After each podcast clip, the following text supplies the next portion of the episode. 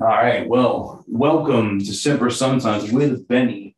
So, um, I got another uh, fellow Marine on the episode with me. Um, he had hit me up on on Messenger, saying, "Hey, man, there's some stuff that I want to talk about. You know, Marine Corps recruiting duty wise, um, and also, you know, probably get into the, some other stuff too." Um, so, without further ado, welcome. How the hell? Thank you, you for uh, letting me do this. I'm doing good. um, um, yeah, yeah, I'm doing good. I'm out here in uh, lovely 29 Palms, California. Uh, enjoying every minute of it. So, no doubt, man. So, are you off the duty now?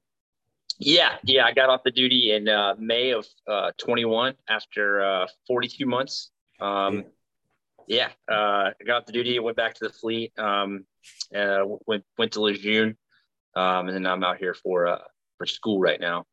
So uh, getting ready to wrap up here soon and go back and continue being a, a fleet marine. Thank God, right? yeah. So that's it's so one of the things that we'll definitely get into is just the transition piece.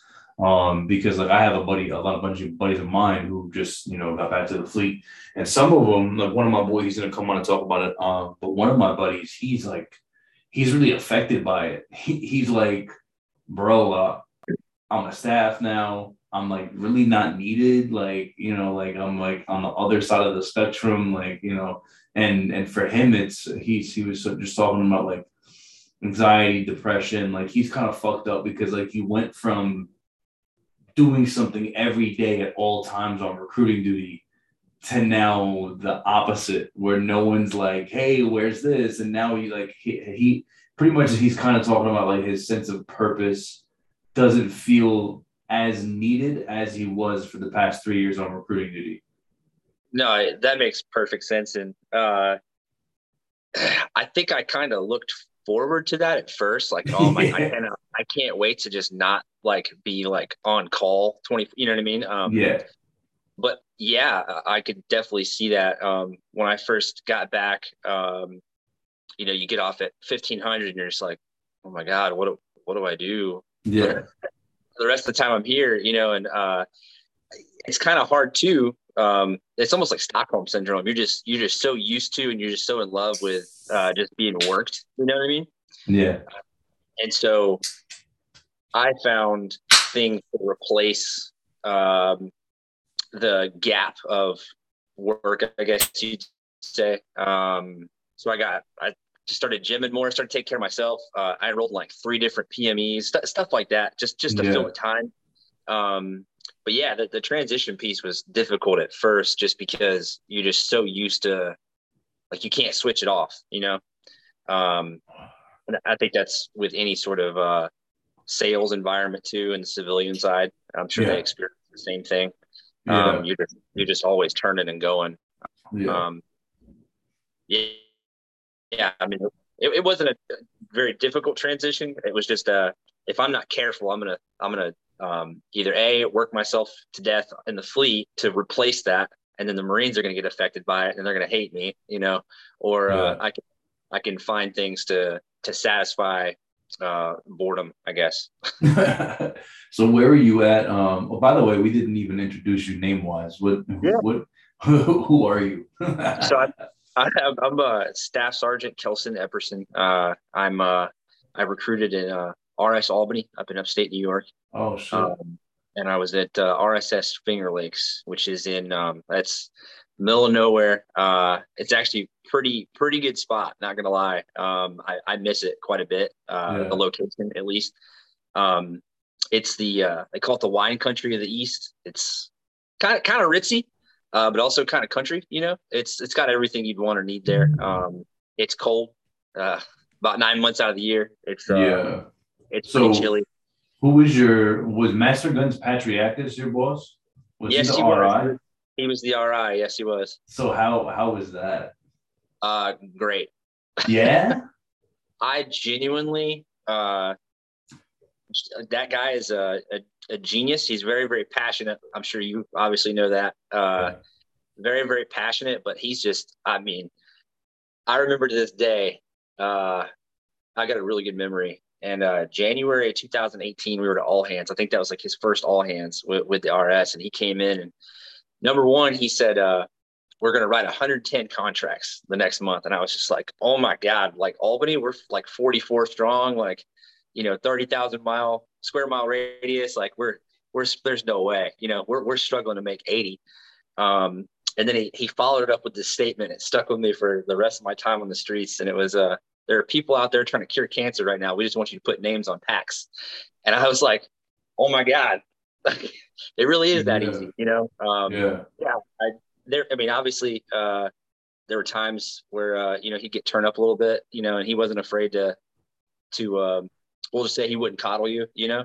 Yeah. Um, like I genuinely, uh, enjoyed, and I still talk to him to this day. Uh, I genuinely enjoyed, uh, working for him and being trained by him because he's, he's very intelligent. Yeah.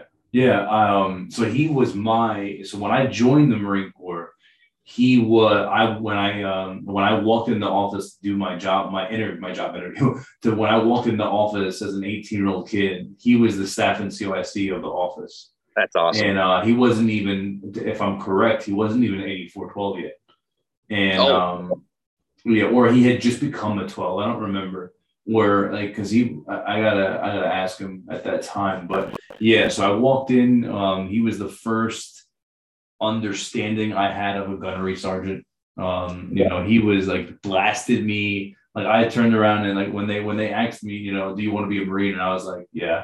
He was like, what the fuck did you just say? You know, and that and that's literally until this day I say that all the time. Like he is the re like my recruiter was cool, but if I had gone into that office that day and Master Guns Pat wasn't there, I probably wouldn't have joined the Marine Corps. Like no lie. Like I I would have been like a soft sale. I would have been like, yeah, that's what I said. That's literally what I said. I was like, yeah. And then like I would have gotten nothing left, you know. Yeah, but because right. of because of him being the staff NCOIC in that office, he fucking dude, he lit up a, a fire up under my ass, man. And uh and he ended up when I got on recruiting duty, he was just the uh I think he was the ARI for a little bit, then he was the ops chief for a little bit, and then he had just moved and and what was I think he went to the up, training team. Yeah, yeah. So he was, he, yeah, in Jersey, he was the ops chief for a little bit. And then he left us, I think, to go to you guys because I came out here in 2017 and then 2018 was like right when he came to you guys, like you just said. What, uh, what BRC class were you? I was um uh, 11 tech two. I don't remember. No, that was my deployment. No, be I don't know, 17 tech one. I was I was uh six tech uh 17. Okay. I don't remember how the numbers go. Or yeah, was I one tech 17? I don't know. I went there in um Oh no no no. I was 17. four. I was four tech 17. Okay, so you yeah, I was like four or five. I don't remember. I, so yeah. you got there. I left June 15th was my graduation date. So that means that you got there right as I graduated. So you yeah, were the next I, class before me. I checked into the RS, uh, I think October 22nd. Uh, yeah, actually, uh, yeah. Uh, five, what, is, what is that, five years? No, yeah. we're in 21. Four years ago to today, I checked yeah. in. So, so I want to talk to you about what made you say, like, so now, mind you, when you, t- when, and this is what I'm trying to explain to people, I know nothing about you.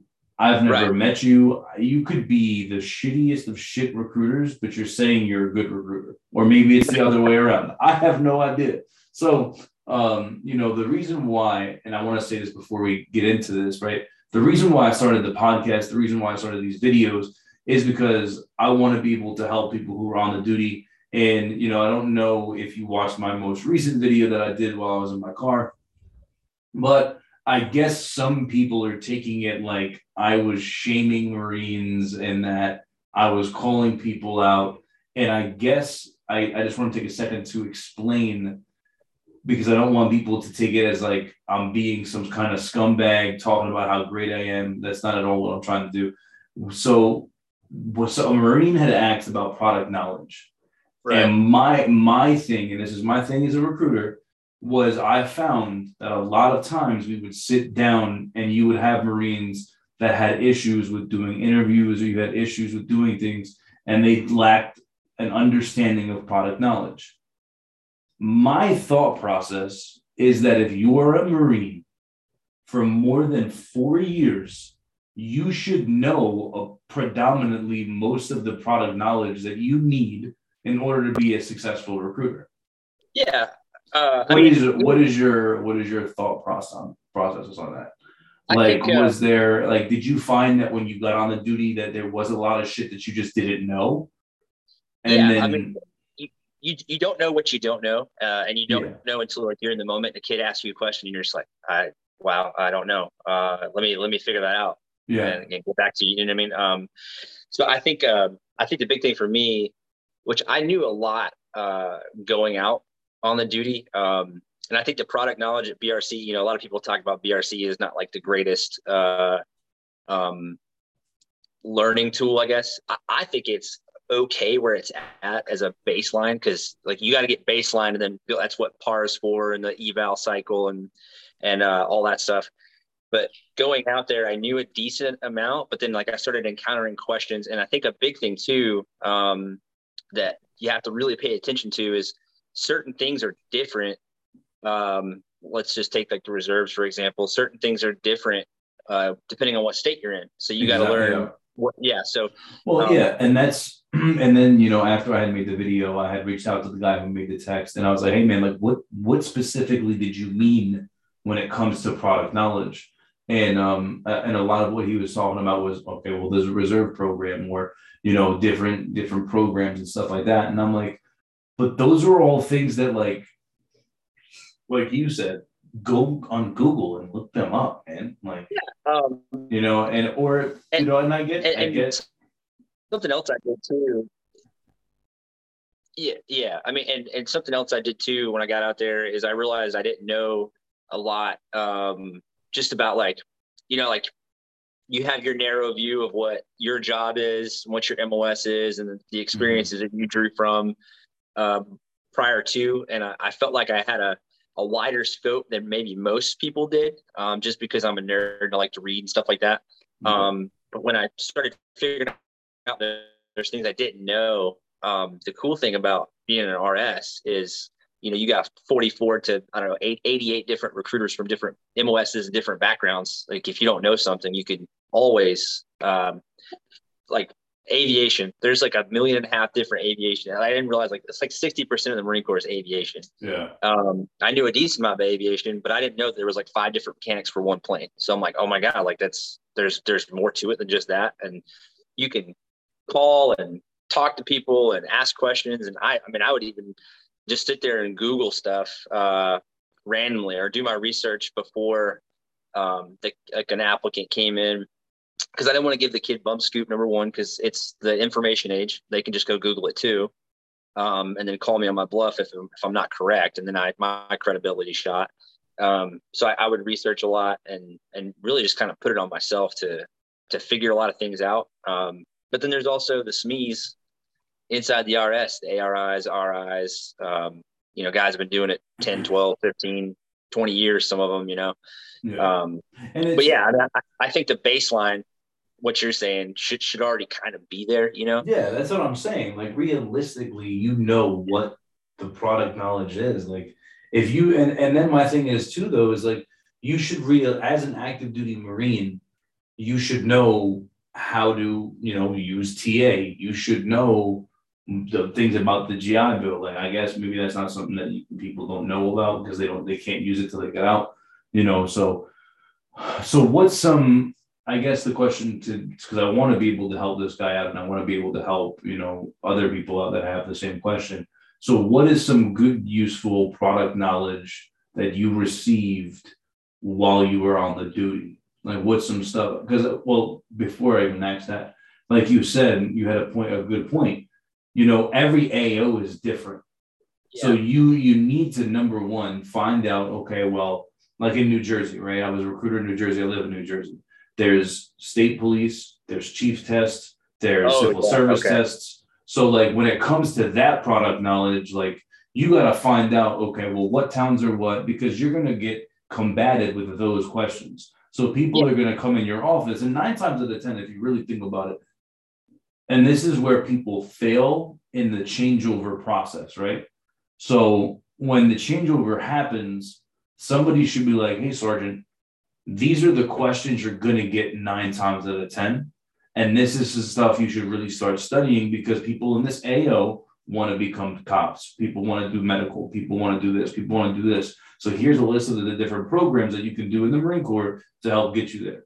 Because that's the problem is a lot of people don't do their research and then they're asking questions like that. So, you know, so I think that a lot of it also is the is the problem with the person who's transitioning back to the fleet because they kind of drop their pack and they don't do a good changeover period or even have the time to because that person still looks like the right bones and they don't really get the time to yeah. do a changeover. I think that's a huge part of it too. But what what's some good product knowledge that you you know maybe you wish you had had on you know later on and you didn't have immediately like what's some good stuff that you learned that ended up easing you know easing your time i think uh, a big thing that ate my time in the beginning and then I really started to figure out after I'd say probably about six months.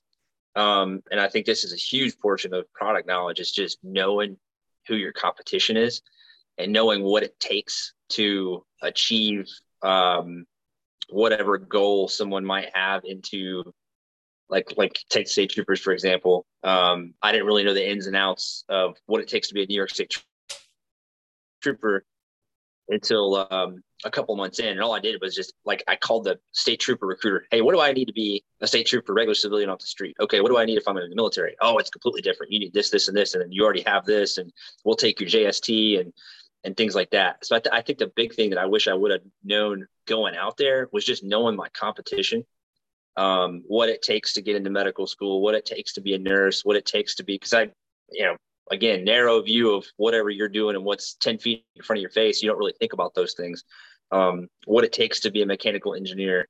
Um, kids love the conservation department um, and i didn't even know what that was. They're like i want to be a dec officer. I was like what is that? A dea i know dea what's dec oh department of energy and conservation. That's a thing? Oh my god you need a bachelor's degree to do that? That's crazy. Um, so things things like that. It's just know, knowing your competition i wish i would have looked a little more into it. Um, and, and I think you are absolutely correct. The guy who's going to know that is whoever's transitioned out of that sector. Hey, here's some things that you should you should look for. The the one thing that I had that I was fortunate to have was the guy that I replaced in the sector that I took over became the staff and CIC of the office. So if there was any, I kind of had a leg up. If there was any question I had about yeah. that area or what what the kids wanted, you know, I could ask him. But um, even more so uh, to the point that you're trying to make as far as like figuring out who your competition is and the little quirks about things in that area that kids want because you see the same five kids over and over again that I want to be a cop, I want to be a lawyer, I want to go to medical school, whatever it might be. Um, the other Marines in the office are experiencing the same thing. It's just a different sector, you know. So there's the transition piece may not be there, but then it kind of falls on the staff. And so I see the other recruiters to, to train the weak link, which is the new person, right? Yeah. And then every Friday you should be like, hey, what other what what shit are you guys running into? Like what did you run into this week? What did you yeah. you know, what what parent asked you this? You know, so I, I think, you know, I guess for my sake, you know, a lot of the stuff that I really would, you know, if you have an issue, and I know this is probably just like the easiest answer, but go online to the VA benefits website and just like that. literally just look up what the difference is between the different GI bills, look up what they pay for, look up what they don't pay for, look up how because a huge part, you know, of what, you know, I did an episode on reservists, but you know, one of the biggest things that irked me, but I un so I get it to an extent but the worst thing ever and the worst feeling ever, and I had this feeling for eight years, was when you meet reservists who are like, yeah, my recruiter told me this, this, and the third, and it's none of it's true.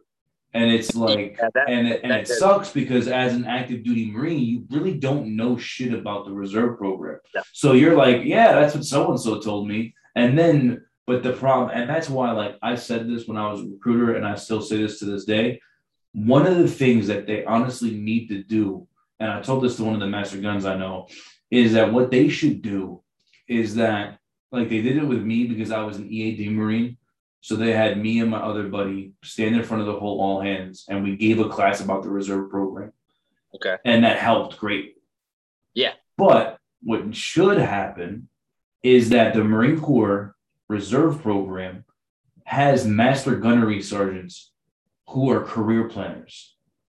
So yeah. they should have those people, even if it's once a quarter, go and talk to the local RS because there's there's a even if it's not even the master guns, there's a reservist career planner in every INI building.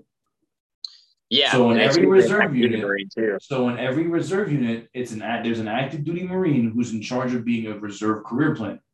So why not once a quarter have that Marine come to all hands and give a class on the reserve program so everybody can have a better understanding. Because if anybody needs product knowledge on anything, it's that. Because the thing that nobody realizes, and I, like I said, this is another episode, is that no one's finding the right kg. Everybody's just finding a kg to put in the spot, and then that dude ends up shipping the boot camp, hating his life, and then within three months of being in the reserve program, goes UA. Like nine times, and then and then what do you think happens? We have to that BIC is now unassigned because someone didn't fill it. They went UA, and now the Marine Corps has to then go find another reservist to fill that BIC. So it's a never-ending cycle.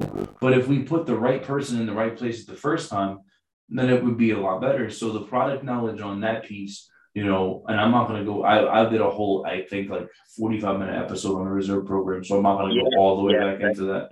Like, but you know, I, you need to understand that, and that's what I'm saying. Like, when it comes to product knowledge, like, it's really just about knowing because you're not going to know every MOS. You're not going to know that the scores for every every MOS. You're not going to. Those are all the most important product knowledge you need to have is the product knowledge that's unique to your AO. And you and again, who am I fighting against? You know, okay, the army. Yeah. What is the army what is their qualifications what are they selling right now what do i have to what am i attacking against um so like is there but but i kind of like i don't know I, I for me again I, I think the only product knowledge that i really like for me was you know helmets to hard hats you know? That's a great program you know? Um that's a phenomenal program. You know, a lot of the guys that I was that I work that I, I work with in Brooklyn at the reserve unit, they're all either cops or union. Um, you know, the Marine Corps League, that's a phenomenal, you know, shoe in Or in New York, they have um, they have the Marine Corps League, but it's for the NYPD. So for me, that was something that I always talk to people about. Like, hey, bro, you want to be a cop? Bro, look at look at how many cops in your area are Marines that got out of the Marine Corps. Okay. Yeah. The Marine Corps had, that, and each of these affiliations has a Marine Corps league with inside of them. Why don't they have a VFW? Why don't they have American League? Why is it that they have a, a Marine Corps league instead? You know, so I talked about that. Um, I think that then, goes back to being the, the mayor of your uh, your AO, you know, kind of yeah. just knowing knowing everything, being in the yeah. know. And that's and then you also, you know, another thing when it comes to product knowledge is okay, like, okay, what classes, you know, so have you already talked about it, your joint service transcript, okay? If you don't have that, if you don't have at least one of those printed out in your office to show Crazy. people, then you're you're already outside the box. Like you need yeah. to have that printed off so you can show people like, hey, boom. And that's like even like when people say, oh, recruiting duty doesn't do shit for you, bro. The amount of credits you get just from recruiting duty, like I went to I went online to some college and they literally told me with everything I have in the Marine Corps and recruiting duty that I only have to do like one more year of college to get a bachelor's degree. Yeah. And yeah, so um, so that right there alone needs to be something that you're showing people. Um, and then you know the other product knowledge would really be just understanding what the people in your area are looking to do and then how are you going to have the marine corps mirror, mirror that way into that and shoe into that. Yeah. But um, do you have anything else on on product knowledge? Anything else that you felt was something that helped you um, in your time on the duty? Just, um, I mean, going to the length of actually like it can be hard um, you know, especially when you're on the grind and the mission monkey's on your back, and you you know you may not be doing as well as you think you are. Um, and it's really easy to stop trying to build a relationship with someone, which was always the goal for me.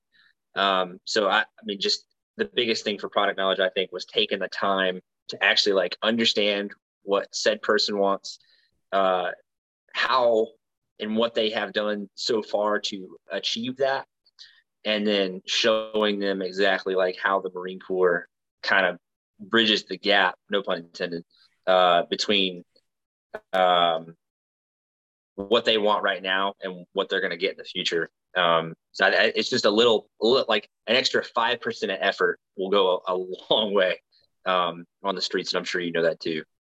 Yeah. So another thing he had said was knowledge recruiters should know before hitting the streets and how to research their area.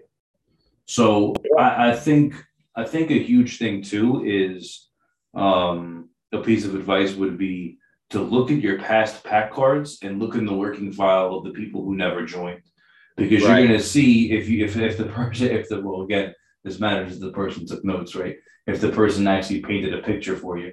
Because you're going to find out why kids never came back. You're going to find out why kids joined you're excuse me. Um, you're going to find out why kids decided to go other places. You're to and then when you're making those phone calls in the working file you're going to find out where they went in in um and why they went there. Um or did it fail? Did it not work out? Did they did their plan of what they wanted to happen? So that's the research you got to do. But the most important things you got to find out is you have to find out again every area is different but it's like right it's like what's like because like when i was in my area one of the biggest unique things was um that there was a college that would pay for you to go would you would it was for New Jersey Natural Gas and they would pay for you to go to college for 2 years and then give you a job working for the natural gas company for New Jersey. So wow. every so every, that was like everybody's thing. But the problem was, and I didn't know this until I started looking into it, was that number one, it was a very hard program to get into and then it was a very hard program to stay in and also the waiting list was forever so like that was the question now okay well hey man what are you going to do for the next two years while you're gonna wait for this course what's your plan in between now you know so maybe that's a shoe in for the reserve program. So you have to know again what the what are you battling? And and then how we, how is the marine corps going to help them get there? And then and then that's another thing you know if people are trying to you know you have colleges like Embry Riddle you know where people are oh I want to go to Embry Riddle. Bro why go to Embry Riddle when you can do all of the same stuff in the Marine Corps and get more college certificates we have more and that's the thing like you said you know if you're what what's a, I never did this before, but I just thought maybe it would be a good idea. You know, in your Mickey OB, you have those those parts where it's for each MLS, yeah. What you what you could do, like you said, is you you're surrounded by 88 recruiters, and of all MOSs, have a recruiter from you know that is in aviation print out his JST so that you can show, hey, listen, man, these are all. oh, all. Yeah, if, if this is, idea. if this is what you, I never thought about that until just now. Like, hey, man, you know, because like, that's what I would do. And that, and someone was dogging me because I, I said that on the episode. Like, bro, you can go screw yourself. If I didn't know something, again, I don't want to lie to you, and then you leave my office and be like, "Yo, this dude lied to me." Yeah, so I yeah. literally like, bro, you have an iPhone, FaceTime somebody, and you know people in the Fleet Marine Corps that do the job that this kid's talking about wanting to do. And now, mind you, again, we don't sell jobs, but at least you can explain, hey man, these are the certificates that I've got, these are the abilities that I've got. And bro, if you don't know how to talk or articulate about the GI Bill, guess what? Or the TA, you know people who've used TA in the Marine Corps. Yeah. Hey, hey, gunnery sergeant, you know, can you explain to this kid and or me X, Y, Z how to go from point A to point B? And and I think that that's a, a huge part of it is it's not that because when you say I need what pro when when you ask the question of what pri what pro ah, when you ask the question of what what product knowledge did you need that's a very vague question like, bro, there's a lot of product knowledge. You know what I mean? And I yeah. and I think that you know, and that's what I was trying to go with on the episode was just that you know a lot of people, in my opinion, a lot of recruiters, they just find it so hard to have an interview process and or to articulate these things to an applicant, but they would be able to do it to a Marine. You know what I mean? Yeah, no, that that makes sense. Um, so I think I my think, I think my thing was just be more confident in what you already know, mm-hmm. because you know most of the shit that you need to know. Like you're not; these are all things that you you know so learned. You know, but um, so a- area canvassing. Were you were you more of a telephone guy, or were you more of an area canvasser? Like how was and also how was your AO built? AC. AC 100%. Um, so when I first got out there, um,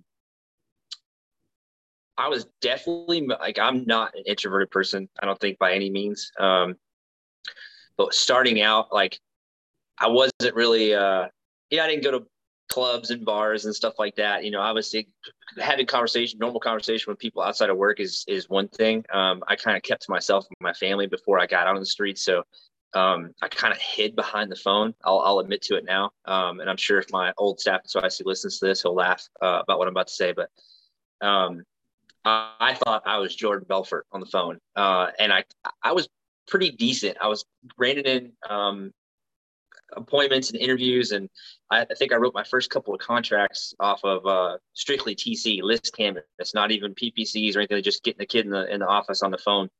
Uh, and he took me to a community college one day and he was like, Hey, go talk to that kid over there. And like, it was like a train wreck. I'm like, he's like, Yep, I knew it. He's like, You're not ACing how you should be, or at least um, you, you think you're doing a lot better than you are. So I was like, All right, he's right. So I started just kind of pushing myself outside of my comfort zone. Um, and I started to, I got to the point where if, if I couldn't AC, like the day was kind of shot for me. Um, the phones were not the greatest in my AO. Um, and social media wasn't either for me. Um, my staff specialist used to like his hair to catch on fire because my uh, ratio for um, DC sent to just making a contact was like like 90 to one. It was terrible.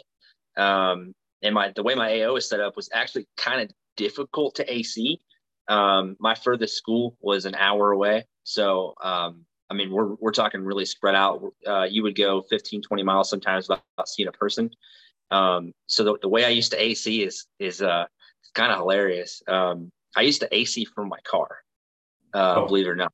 That's all I ever did, bro. Yeah. So before you continue on, my boy, when I was a brand when he was a brand new recruiter, he was like, "Bro, do you ever get out of your car?" I was like, "Fuck no." no. I was like, "Bro, this is my mentality. Number one, it's cold as shit out. Why the hell am I gonna get out of this cold ass car with the heat on when I don't have to.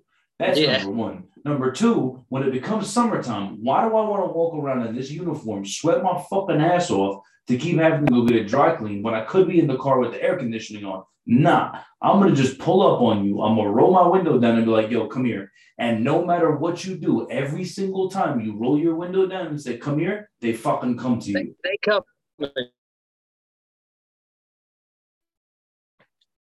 No, I used to. Um, I mean, I would get out and walk around every now and again, but yeah, the bread the bread and butter for me was uh, table displays. Even even in the randomest spots, like putting it in the mall.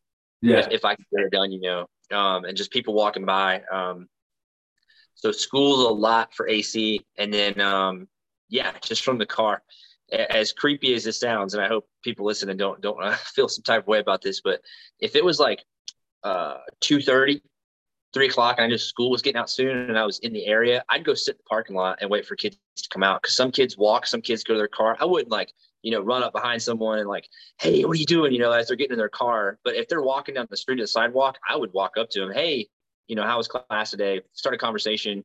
Um, if the conversation went past a minute, you know, I would put more effort into it. But if they didn't seem like they wanted to talk, I wasn't going to waste my time because yep. there was, you know, I could I could go down the road and do the same thing with somebody else. You know. Yeah, exactly. Um, or I would just quickly get their name and then just put it in the pack card, put it in the AC, not interested. Boom.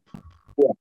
Yeah. You know what I mean? Um, and I, I developed a really strong relationship with uh, a lot of the a lot of the teachers administrators for most of my schools. I had I had 10 schools. Um, there was only like one or two that like access was very limited. It was very hard to get into the school. Um, if I got in, um, you know, they'd stick me in the the counseling library uh, just to satisfy the the check in the box for letting me come, you know, once a month or whatever, and, and no one would show up. But there were schools where um, I could walk in there and and and probably kill a student, and they would help me hide the body. You know what I mean? Like they they just love me. Um, and, and that was a, a, big piece of my success while I was out there was uh, teachers really.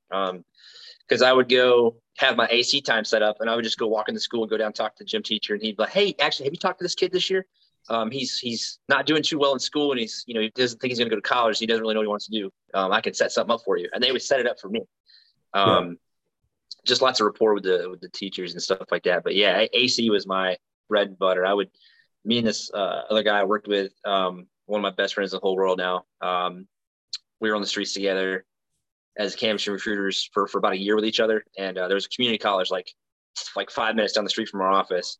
And like Monday, Wednesday, and Friday, we would go take a table up there and just sit there for like two hours. And it wouldn't stand up or anything. They would just walk by and we would like, you know, heckle them or or just like, hey, like we like the shirt, you know, or whatever. Yeah. Or like anybody want a lanyard, they come over and then you just, you know, initiate the conversation. And I think yeah. I think with AP, the biggest thing is you just you gotta really if you're not comfortable, you ain't doing your job. You know, you gotta yeah. you gotta push yourself really well, hard. And that's, and um, I like that you I'm glad that you brought that up, is the comfortability of it because the thing is, so like people, my boy calls it secondhand embarrassment. That's what he calls it. So what I do, what I do, and I, I remember I did this um, when I went to a new office. I went to a new office for a couple of for about three months um, before I became a staff in CSC. And we went to this college, same thing like you're talking about. They had table setups, but they would just sometimes they would just show up to the college. And what they would do is they would be walk all the time. They'd be walking around. They'd be walking around. They'd be walking around and like talking to the same people over and over and over again. And I and I thought back to when I was a brand new recruiter, and I had this guy, Staff Sergeant Orana, and you said he, you said Orama.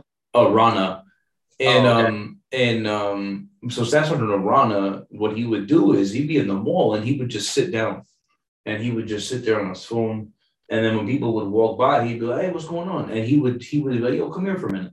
So then I started doing the same thing. And then yeah. I was doing it at the colleges. And I remember one day it was me, my boy Gonzalez, and my boy Gary. And um, they were like going after everybody. They were like, yo, we gotta find appointments, we gotta find appointments. I was like, bro, just shut up and sit down. I was like, just sit on that bench and they're gonna come to you. I was like, just stop moving, just sit down. And no lie, funny as shit. My boy Gonzalez gets mad every time I talk about this, but I sat down on the bench and literally two minutes later, this dude come walking up. Hey, what's going on, man? Are you a Marine? And he's like, and I'm like, yeah, why? What's up, man? He's like, yo, I've always been thinking about becoming a Marine. And I was like, bro, this couldn't have happened at the better time. And um, you know, but that was the thing is because for me, a, a huge part of the air area canvassing or even the telephone call, everything encompasses one thing for me. And for me, even the interviews, the process, the whole entire process, right? The C to C chain. If you're thirsty as hell, people are going to know that and it's oh, going to yeah. draw them away. It's the same thing I used to say when, you know, going into a bar if you go into a bar and you you look like you're thirsty as hell, you look like you're trying to bag whatever chick you can just to go home with her, no one's gonna want to come next to you. But if you just go in there, chill as fuck, you know what you want, you know what you need, and you're not thirsty about it, and you're just having a casual conversation, and you're really trying to understand the person, you're learning their motivators, you're learning, you're building rapport with them, and then you bring up the conversation of recruiting duty, and or hey man, you know I'm a recruiter, have you thought about it, whatever. If you schmooze them into that or you just move them on their way into that and you actually use the steps the way they're you know supposed to be used you know enabling and, and doing all those things those mc3 skills you know if you really do that the way you're supposed to even if you do them out of order it, it works um but that's the thing is like i said man like i would just sit there and be like yo man come over here real quick or i would fuck with them you know I'd be like yo you dropped something and then they would look down at the ground, and I'd be like, "Nah, man, I'm just playing with you." But hey, my name is Sergeant Bennett with the Marines. Have you ever thought about being a Marine? Or yeah, you know, or I would look at them and be like, "Yo, Bill," and they'd be like, "I'm sorry." I'm like, "Bill, right? Yeah, I met you like two or three days ago. We talked about this, this, and, and they're like, "No." I'd be like, "Oh shit! Well, hey, man, my name is Sergeant," and you know, now now we're already talking, you know, or you know, or I would compliment their fade You know, even Right. if you had the worst haircut in the world, I'd be like, bro, that's a freaking sick fade. Where'd you get it at? And then they'd be like, yo, I got it at yo, thanks for looking out, bro. I appreciate you, dog. And I'd be like, yo, you yeah, good, man. And then I would just boom, start talking about whatever, you know, and and I think, you know, like you said, if you're not comfortable, you know, doing it, then there's a problem. Like if you're if you're not uncomfortable, my bad. Like you Yeah. should be really, you know, you should be making people uncomfortable, bro. Talk to every single person, you know, Yeah. because because that's the thing is, and you know, when people say that, oh, bro, like when people come back to the office, oh, I couldn't find nothing, bro. That that just means you weren't looking, dog. Like, Yeah, I mean, I will say, uh, AC during the the current environment, put that way, uh, can be challenging. yeah, I, I just like because.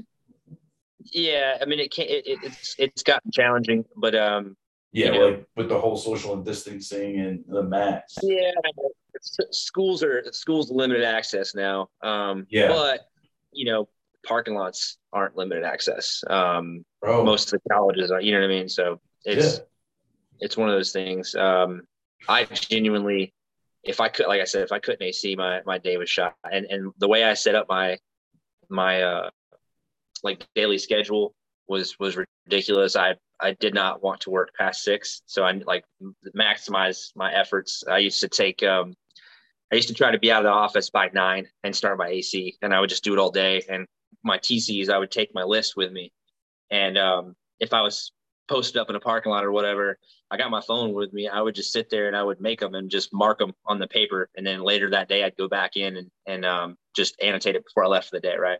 bro and, and that's the thing man i'm glad that you brought that up because you know and that's the you know that's the thing about it man and that's you know i've, I've talked about this with with 8412s i've talked about this with recruiters like i think it's i think it's very again i, I understand there's a place and time for it all but i think that when you make marines hey you're you we're the whole office is going to tc from 11 o'clock until 1 o'clock and then No. you're going to TC from 17 to 19, and then you're going to drive back here. It's like, bro, if it takes me an hour alone just to get out to my AO, and then you want me to be back here at this time when all of our AOs aren't the best for TCing at the same time, like, and that's the purpose of having an SNR, and that's the purpose of having an AO is because every AO has to be worked differently.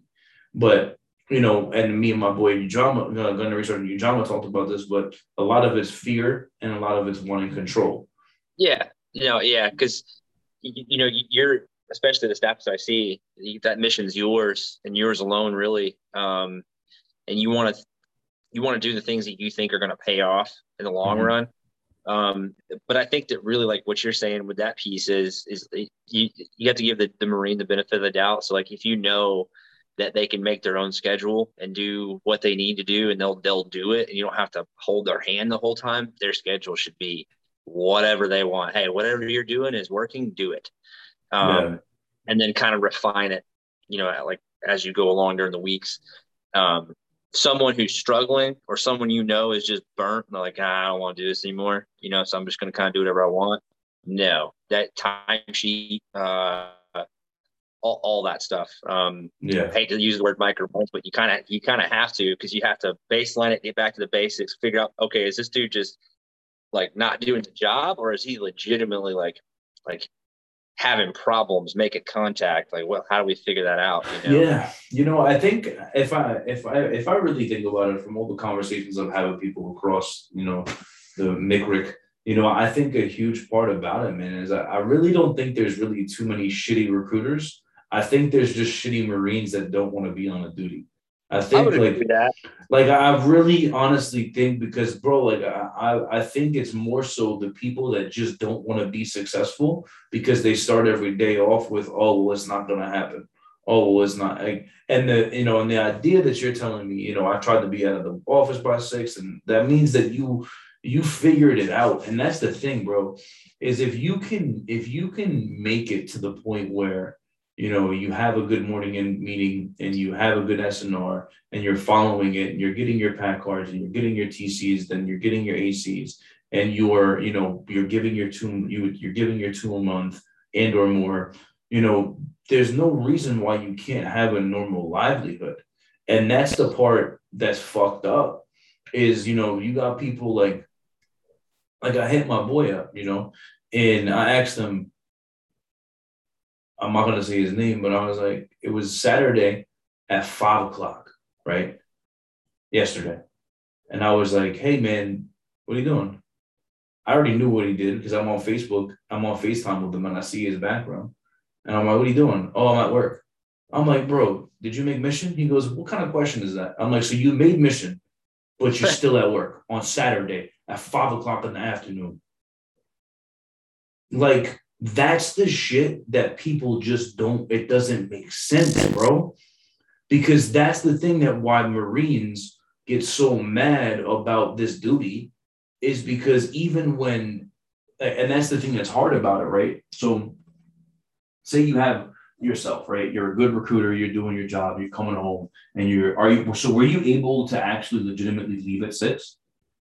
You know, most uh, most of the time, sometime after six, I was able to to roll out of there. Um, so I'll I'll kind of describe the way I had my schedule, and I, I did it this way for. So I was a canvas human recruiter for almost 30 months uh, before I took over as a staff NCOIC. And um, the way I had my schedule was I would I got there really early. I'd get there at like 6:30. And all that really was was like, okay, if I had an appointment, time to do my research for the day for what they want. Um, time to do all my admin uh, in the morning, so that way I can know, have to do it tonight, right? Stuff like that. Um, try to get a little PTM when I could. Um, obviously, we all know that's difficult. Um, you know, really try to focus on the poolees, but I would um, I would DC in the morning, so all social media, and that encompassed post, um, messaging. I would send out like 50 messages and just wait for people to read them as the day went along. Um, I'd do that for about two hours, and then I would try to roll out of the the office around like nine or ten. Go to a school every day. Um, doesn't matter what school, doesn't matter what I'm doing there. I always um, live by the rule. Uh, always have a reason to go back. Um, so like I would always, if I was just dropping something off, or I was going to go talk to someone, you know, was, you know, hey, we spoke last week. He wanted me to come back and do this thing, whatever. Um, and that's how I started getting my contacts. And then you know, I would hit stores on the way back to the office for my TC time, which was always in the afternoon. Um, and I'd try to get, you know, at least three, three, four ACs a day uh, if I could. And then I'd get back to the office, TC, have my appointment in the later end of the day, or sometimes in the middle of the day if it was a senior, you know, but grads toward the end of the day.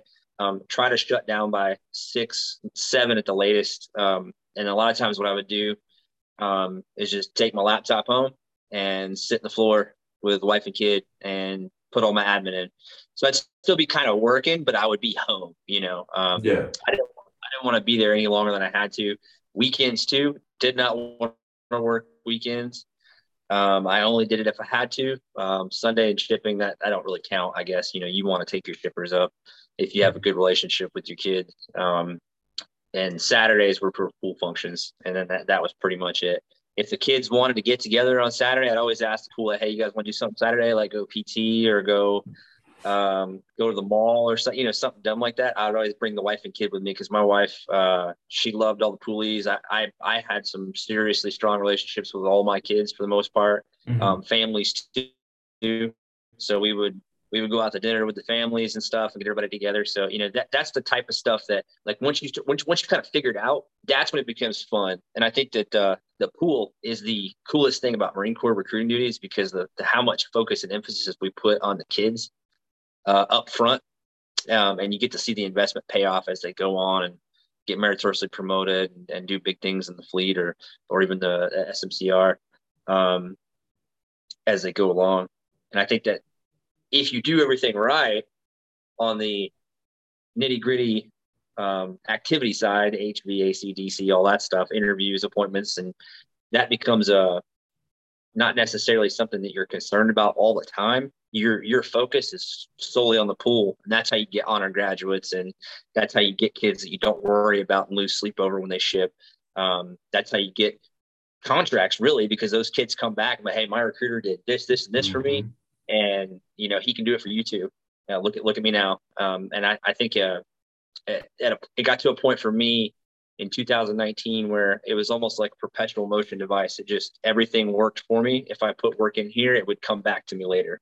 Um, and it took a lot of trial and error. 2018, my first year, uh, was a lot of figuring things out, figuring out who I was out there, um, figuring out how to be better, um, more competitive, I guess. I, I competition streak, whatever. And then 2019 was the the greatest year I had out in the streets. Um, it was uh, it was fun just being a recruiter. I, I, woke up every day and genuinely enjoyed going to work and, and seeing who I was with and seeing the poolees that I had. And I always worked poolees into my schedule too. And I think that's a big thing um, for area canvas that really helps. I used to have this calendar uh, on my desk, and uh, after planning, we we solidify planning, right? The PT before planning, what I would do is I'd sit every poolee down, and I'm like, "You're giving me a, like at least two days out of the week through the entire month where I can take you with me, and we can go around and go to schools or go to the mall or, or whatever." Yeah. Um, and I think that really helped. Um, no, it definitely does because they're going to introduce you to people that you don't know. Then yeah. it's, and, and that's the thing too, you know, getting, you know, talking about the area canvassing thing, you know, like you go to, go to stores and just talk to people about talking to people. Like go to, go to Walmart, go to whatever store yeah. it is and just be a human being and don't even like they clearly know you're in uniform. So don't even bring up Marine Corps recruiting duty. So, hey man, you know, um, you know, hey man, I'm here, you know, looking for this. You know, do you have this? Because they know you're always in the same store. You're always there. You know, whether you do it every Wednesday at nine, you're always there once a week or twice a week, or maybe even every day. You know, right. so when you become that guy who keeps asking the same dude over and over again the same question, it's like, okay, well, why not just let that dude come to you? You know, or you know, and that's the thing too is like, don't buy everything at one store. Buy everything as you go through the day. Like if you're white, like me, what I used to do is I would have my wife let me know what chores needed to get done or what groceries needed to get got or what what errands need to be ran. And then I would run the errands through the day. So that gave me a reason to go to different stores. I'd be a different customer in each of those stores. You couldn't kick me out because I wasn't soliciting. And and then it would literally just be an easy way for me to transition into that. Or I would literally what I would also do is I would um I would be at like Walmart and I would I would waste some dude's time, like some some someone that worked there. Like, yeah, man, I'm really looking at getting this iPhone, and he was talking me up, talking me up, and then I'd be like, listen, bro, honestly, I never was never buying that, but you did a really good job, you know, and you have really good personal skills, and I think that you you definitely deserve a lot more than just this job. So what are you trying to do after yeah. this? Because this can't be all of it.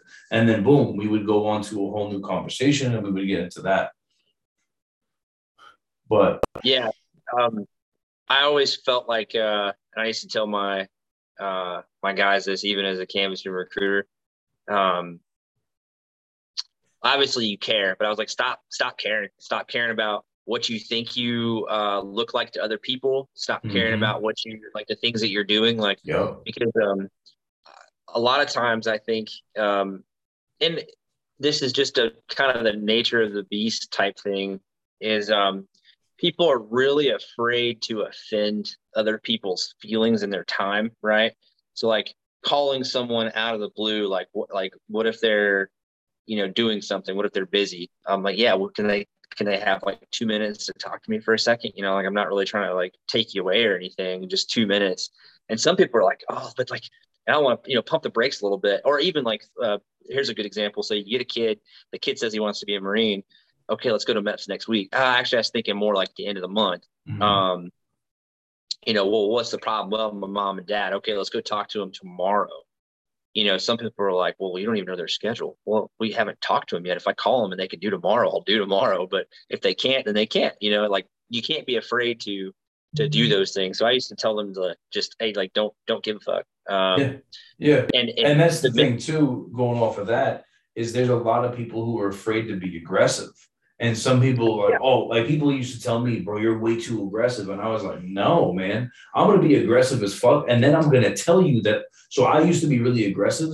And then some people would take it the wrong way. So then I would just tell you, hey, listen, man, I, I don't know if you think I'm coming off aggressive right now, but if it comes off that way, this is why. And then I would yeah. paint the picture. I'd be like, listen, man, or parents, you know, like I had a, um, I did an interview one time at a kid's house, and my boy, my boy Morales was sitting at the dinner table with us, and we're doing the benefit tags at the dinner table, and I just looked at the kid. He's a Marine now, and I looked at the kid, and I was he, one of the tags was self times three, the other one was part of belonging, and I straight up looked at him, and I was like, "Well, you're not gonna get that in the fucking Navy." Well, I didn't curse because mom we were at the dinner table, but I was like, "You're not gonna get that in the Navy," and I was like, "This is right now what's going on," and I went off on him. And then his mom looked at me from across the table and said, Sir, don't you think you're being a little bit aggressive with my son? And then I was, I looked at her and I was like, ma'am, but if you look at what your son just put down on this table, that's exactly what he wants. Is he wants me to act that way towards him. And I was like, and now where I set up the process, I was like, you know what? I'll call the recruiter right now so you can talk to the Navy tomorrow I'll talk. I'll call oh, the Army yeah, recruiter. I, I, have the number for the Army recruiter. I'll call him right now so you can talk to him on Monday. I'll set it up. I'll set all of it up for you. And she was like, you know, but don't you think she's being a little aggressive?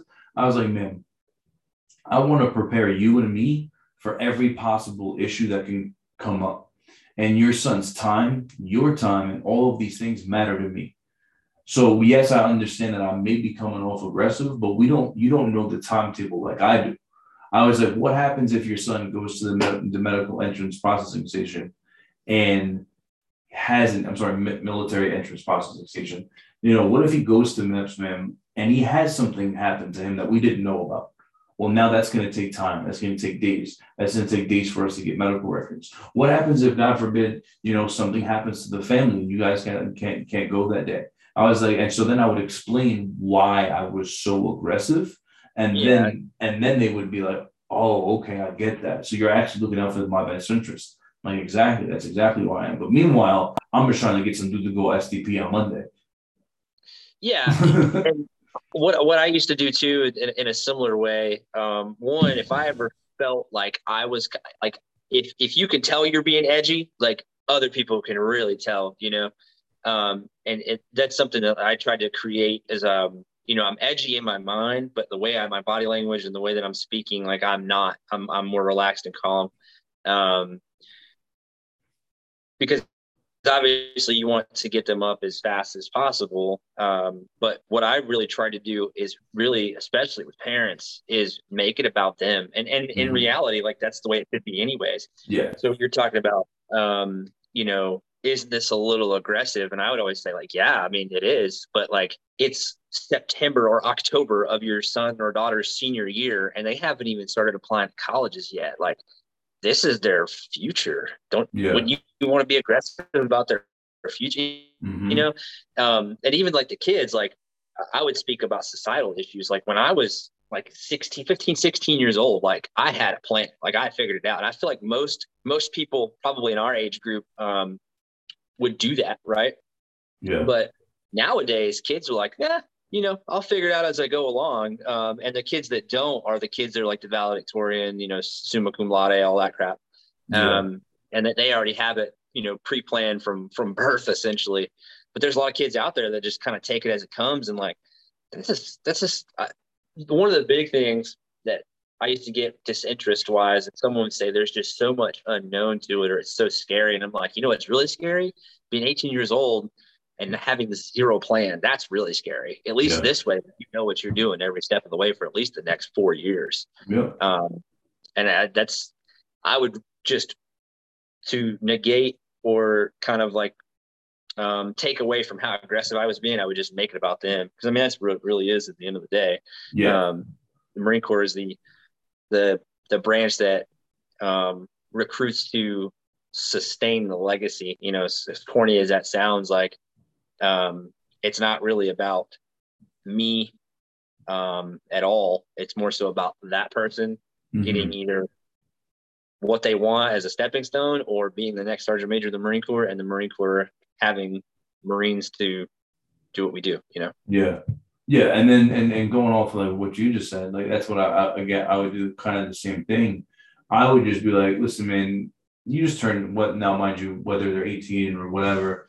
Be like, if I was dealing with someone that was a high school senior, I would ask the parents and them, but man, how does it make you feel that you you're about to graduate high school and everybody's around you at, is asking you, what are you going to do for the rest of your life? I was like, you don't know. I was like, do you know right now? I was like, you have no idea. Because nine times, like your parents, they've changed their jobs, they've had two or three different jobs, they've had different passions. They you you grow as an individual throughout your lifetime. So why is it okay that right now you have to know exactly what you're going to do for the rest of forever? I was like, that's why you're sitting in my office right now, or that's yeah. why you should be sitting in my office right now. Because the reality of it is, is like, wouldn't you be more relaxed and more calm if you were able to go to college while in the Marine Corps, get your job, get these certificates, get all these credits while figuring out who you are so you can grow as a leader, as a person, and become somebody and do all those things and encompass all that at the same time? Like, doesn't that sound better? And then they'd be like, oh shit, you know, actually, I never really thought about that, you know?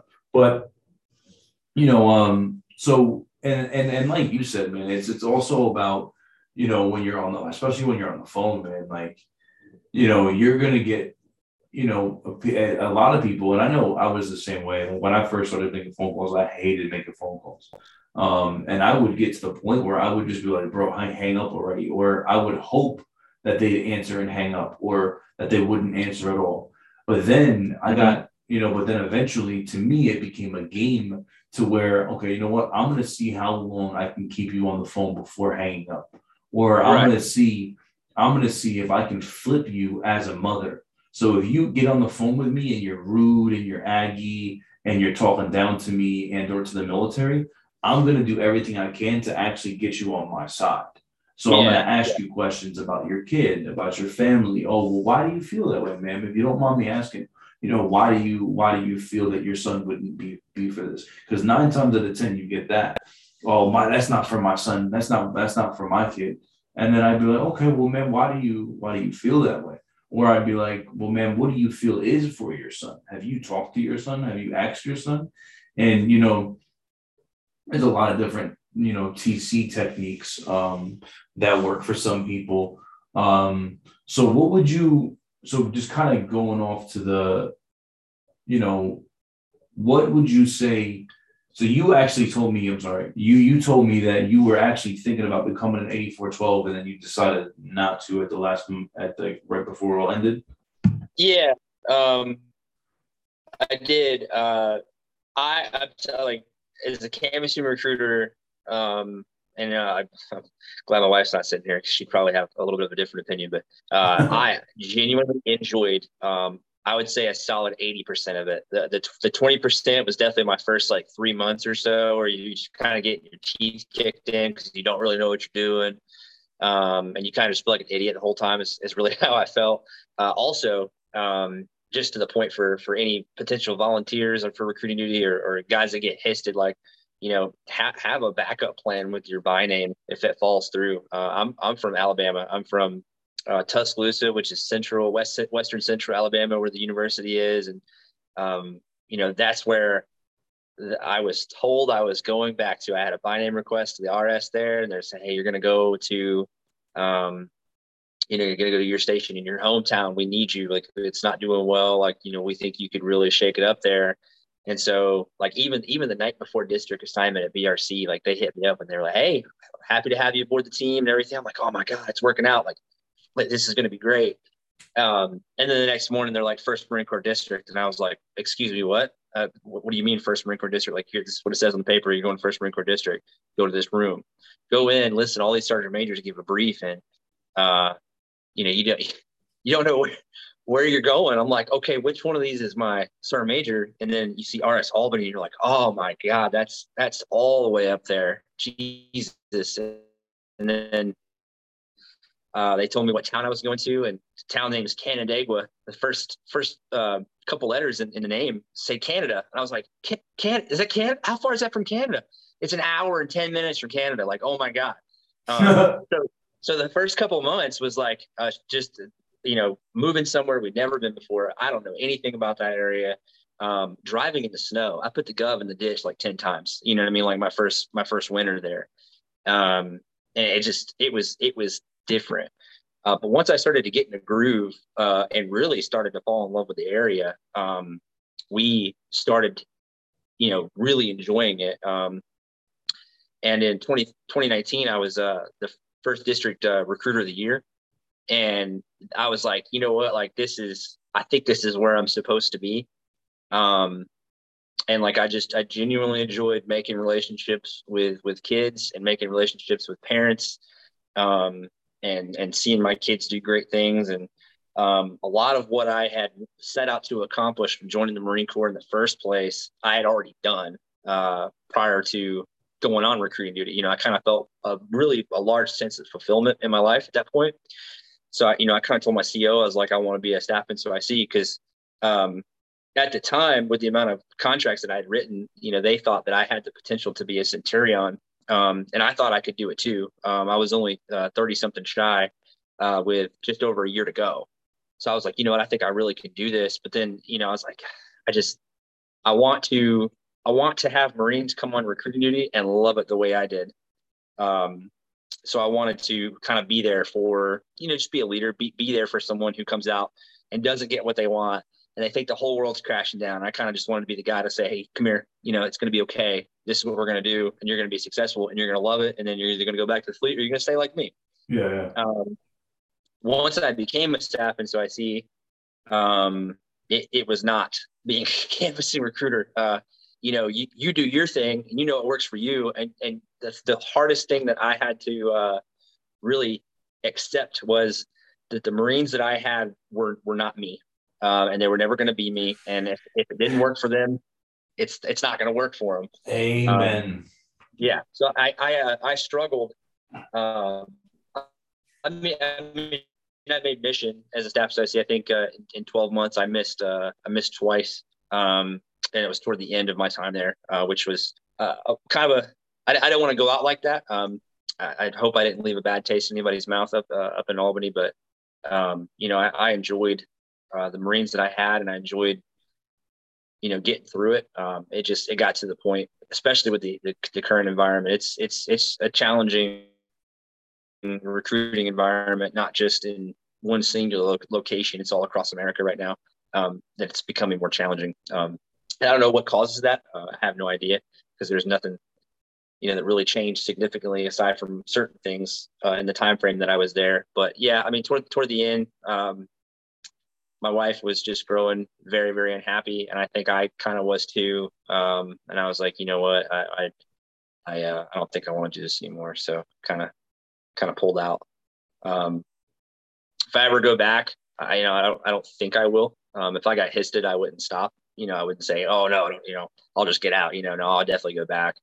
Um, but I don't, you know, I don't think I'm gonna willingly go volunteer and try and go back again. Um, especially because I, I think uh, I set out to accomplish pretty much everything that I wanted to on recruit duty.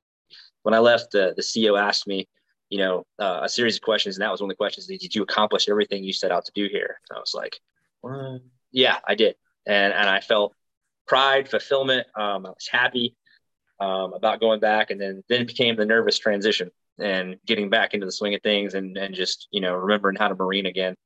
Um, yeah, and, and not wear blues and stop walking and talking on the cell phone. yeah, right. But um, so, so what? Um, I guess kind of before we end it, you know what what would you say all in all um, are things that you need to know coming out on the duty like what are some things if you're in brc you know right now or some things that maybe or if you're in your first three months you know some things that you should be trying to hone in on some things that you should be studying up on uh, like what are some things that you would say you definitely need to know um, in the beginning i think uh, a big thing um, not necessarily knowledge wise, but just personality wise, is the ability to, and David Goggins uh, says it best the most important conversation is the conversation you have with yourself. Uh, look in the mirror and ask yourself, Am I a NCO or staff NCO that hides behind my Marines, or am I someone who leads from the front? Um, and uh, you said it earlier, there's not uh, shitty recruiters, it's just shitty Marines that, you know, don't want to do the job. Um, that was a big thing. Uh, a lot of um, a lot of internal soul searching really to figure out what type person you're going to be. Because if you are one that hides, like it's you're going to get exposed real quick. Because you know you're essentially uh, low man on the totem pole again, and you know the work's on you this time. Uh, you don't have the pleasure of having other people do things for you. Um, so I, I, think that's a big thing is to, to really think about what you're going to do and how you're going to how you're going to be. The other thing too, um, this kind of goes back to the the initial point of the whole conversation, is uh, have a thirst for knowledge. Like I wanted to know everything. Um, I wanted to know everything about the Army, the Navy, the Air Force, colleges, everything. And if I didn't know, it would really bother me. Um, and I would sit there and try to figure it out. I would ask questions. I would call people. I would call people in the fleet. I would call random places and act like I was a student trying to get information about this program. And they would tell me everything about it. Or if I couldn't find it online, you know, I just, I wanted to know everything. So, I mean, I, I don't think there's any singular thing you should know. I think there's a lot of things you should uh, do and should like the way you should act and conduct yourself. Thirst for knowledge uh, get out there and getting after it not not uh, waiting for it to come to you. Um, yeah. you know developing your personal skills uh, communication wise uh, getting out of your comfort zone role playing with the other marines in the office uh, making that role play the most uncomfortable situation you've ever been in your entire life because just when you think you've seen it all i promise you that kid's to sit down in front of you and it's like i want to i want to own my own taco truck and be a doctor and you know sail the seven seas. And you're just like oh my, where do i even start with this kid? What do i do? What do i say? How do i make this conversation go the way i want it to you know? Um, i think another thing too is just the ability to um, be mentally resilient. Um, you know marines are creatures that don't often get told no especially ncos right you're going to get told no every day. Um, it just is what it is. You're also going to get disrespected. Uh, unfortunately, it's just that it is what it is. You have to be able to say, eh, okay, and just let it roll off so you can go on to the next. Um, um, go the extra mile, I think is, is a big thing. Um, I set out to be my recruiter when I went on recruiting. I was, I'm going to be Sergeant Hogan. He's first Sergeant Hogan now. Um, I, am going to be him. Uh, and I remembered uh, once I started trying to do the things that I remember he did for me, uh, and just for all the you know the kids I enlisted with, I didn't really realize like how much time number one that takes, and number two like like you're you're fully you're in it, you're devoted. This guy, I, I I, I, texted him within my first couple of months out there, and I was like, I just want to thank you for everything you did for us because I never realized yeah. how much you were doing, you know, in the, in the background, um, all the things he was doing for us, and then you know all the stuff you don't see as a poolee that you have to do as a recruiter um, drive time and you know going to do pcs at eight o'clock at night you know and, and talking to parents and things like that. So i, I think i think going the extra mile is, is just going to pay off for you in the long run. Um, yeah. involve, involve your family too. If you have a family involve them in as much as you can. Because uh, i think the big thing because uh, obviously spouses and recruiting duty you know that's that, that's a constant conversation. But I think a lot of times uh, it goes back to effective communication skills. We don't communicate to our spouse like what we're doing, and they don't understand the purpose behind why you're doing this. Why are you going to go get this birth certificate for this kid three counties over at like nine o'clock at night, you know, or something stupid like that? And it's like, well, this kid is poor, you know. You, you just know the name, you don't know the person. This kid's really poor. Uh, he's in a bad situation. He needs to get out of here, and I'm just trying to help him out, you know. Um, yeah. That was a big thing that really, really helped me. Was just involving my family at every step of the way, introducing yeah, them to poolees, introducing parents. Bro, my wife, my wife knew every single poolee in the office. Yep. She knew their parents. We, if I ever had PCs, my wife went with me to PCs. Yeah, my a couple times, like, dude. My like literally, I involved my wife with everything, bro. My wife would do. We would do barbecues. We would do Saturday. Yep. Like my wife would make food for the whole office. Like she would come by with my kids. Like it was, and that's the thing too, man, is having a good pool program. And it's like you were talking about earlier, man, is just having you once you have everything encompassed and working for you and all the programs are working for you, you truly get to love the duty. And that's yeah. you know, and, and that's kind of you know, and that's what I want to end on really is just like that's my whole purpose for doing these episodes and doing the doing the podcast was for me, all I ever heard was negativity about the duty. I've never heard positivity. I've never heard good things like you're talking about. And and for me, it's like for me, it's effed up because every time I go to like an I and I unit, um, a reserve unit, I always see the sergeant major, the first sergeant, or the company gunny, and they always have their drill instructor wall with all of their different knickknacks. And I'm like, you never see that about recruiting duty. You no, no. nobody ever proudly walks around like, yeah, man, I fucking killed it on the streets for three years, and that was the best fucking part of my Marine Corps career. But yet, drill instructors have this fucking like pride about them. And it's like to me, it's like I I, I want to like that shit should fucking change. Like it, yeah. it, like it's and it's bothersome to me that everybody who's on recruiting duty, I, I can't say everybody, but nine out of ten people who are on recruiting duty are literally biding time to get the fuck off of it. And they're like, I can't wait till it's over. This is the worst time of my life. And it, you know, I think it's, you know, I I don't know, man. I I think there just needs to be a lot more work put in. I mean, um, from the command standpoint, maybe because I feel like there's just, you know, like there's no reason. It's a, it's a, there's, there's a line, you know, because like the army, they have, hey, you can only work eight to five, but then they don't make mission and their fucking their numbers are trash. So it's like it's like what the fuck do you do? You know what I mean? I think uh, I think a big reason for you know maybe the stress that you feel uh, can be a couple reasons, but I, th- I think the the overarching reason is just we're we're so small, and uh, seventy uh, percent of the Marine Corps exits after four years, um, which and we're also the youngest branch service uh, as far as like age wise. At the typical Marine on active duty is anywhere between uh, it's like twenty one and twenty four or something like that.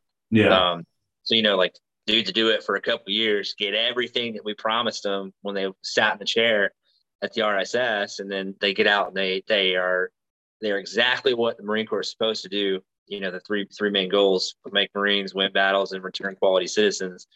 Um, and they do those things. And, I, and but I think that's the compounding uh, side of why recruiting, at least for the Marine Corps, is stressful because we're. That's um, true. I never, you know what? I never thought about it like that. I'm glad that you put that. I never thought about it like that. Yeah, and I, I think uh, that that's the overarching um, portion is um, uh, and I, you know, the the manpower model, the way it's set up is uh, is not based off of uh, um, retention because retention you're obviously retaining, you know, someone past their first four years. The recruiting and accession model, uh, at least the way I understand it, is to to meet that um, the PFC and Lance Corporal that's you know ever abundant in the Marine Corps and replacing that guy um, a year, two years out, you know, um, and also just kind of keeping the Marine Corps going. around. I used to tell parents and kids this all the time that you know America doesn't need a Marine Corps. America wants a Marine Corps, and we get the privilege to to be Marines and the privilege to sustain the Marine Corps. Um, so I think that's that's another reason that that it might be a little bit more stressful than the uh, average experience of say an Army or Air Force recruiter. Um, is they're they're not fighting to keep their their branch around, and we are. You know, we we America wants it, and I think we we need it. You know what I mean? So, um, and I think another issue could be area. So take a take a recruiter in RS San Diego. You know, they're uh, they're, they probably have a lot more time to develop pool and things like that because they're not necessarily um, you know, they're not they're not going ten miles and not seeing a single house. You know, yeah. with open, open fields and farms, you know, there's two million people in a uh, 100 square mile radius. It's it's it's different um, and I think that in certain areas across America, especially like I'll take Albany for example, you know, we're so spread out. It's it's hard to.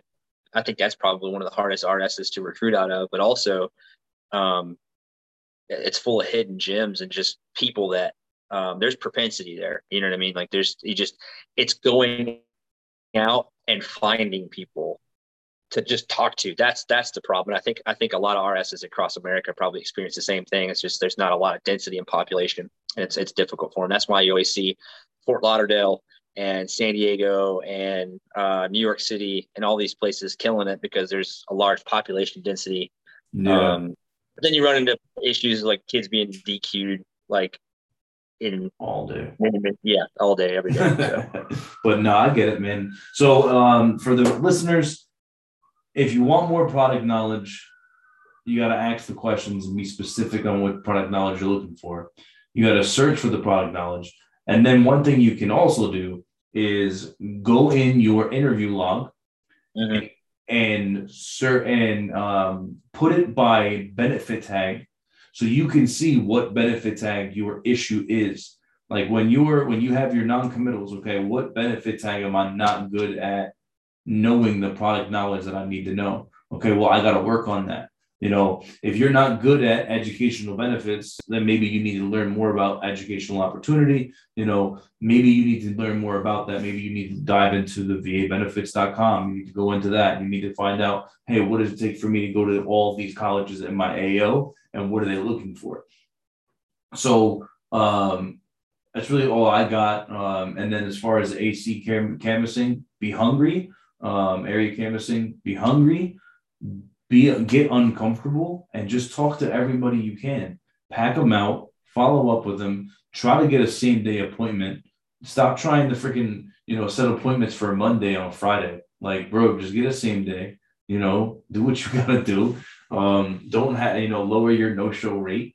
But um, you know, um, do you have anything that you want to leave us with? Any pieces of advice? Any anything at all before we before we cap this off?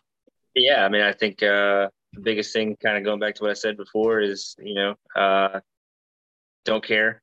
Like just uh, do do you do the best to be the person that you're supposed to be. Um, always uh, take care of the kids. That's really all, what it's all about in the long run. And honestly, just try and have fun with it. It's going to be difficult at times, but you can either sit there and be in the swamp of sadness, or you can, you know, make it fun for yourself. Yeah. So that's it, man. Don't don't care. Do you be you? And that's the biggest thing, especially when it comes to area canvassing, is people can see right the fuck through you, especially yeah. these young ass kids. So these young ass kids know that that's not who you are. So if you're a geek and you're nerding it up, then bro, you're gonna recruit people that are you. You're going to recruit you. That is the reality of it.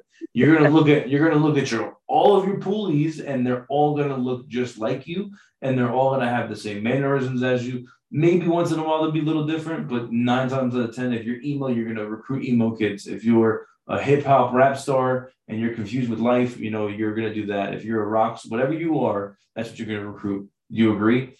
Yeah, it's that's a good point to take a look at people's. And I'm thinking about my pool right now. Uh, if I had all of them standing in front of me, and uh, you could probably see where I started off and where, and where I ended. You know, where yeah. I started off with kids like me, but then by the time I ended, I had three sport athletes. I had cheerleaders. I had yeah. uh, nerdy kids. I had band kids. Yep. I had you grow. Yeah. yeah. So so get the get the product knowledge. Learn how to AC from everybody around you. Pick their brains. Learn from them. Um, and then if you have any more questions, be a little bit more, you know, because for me, this Facebook page, it's an awesome tool, but people just say like a one liner and that's it. It's like let's get into the actual discussion of it. Okay, what did you hate and what did you do to change it? What did you hate? What could you have done to change it? Did you actually change it or did you just bitch about it? And then what are you doing to help the person on the streets now?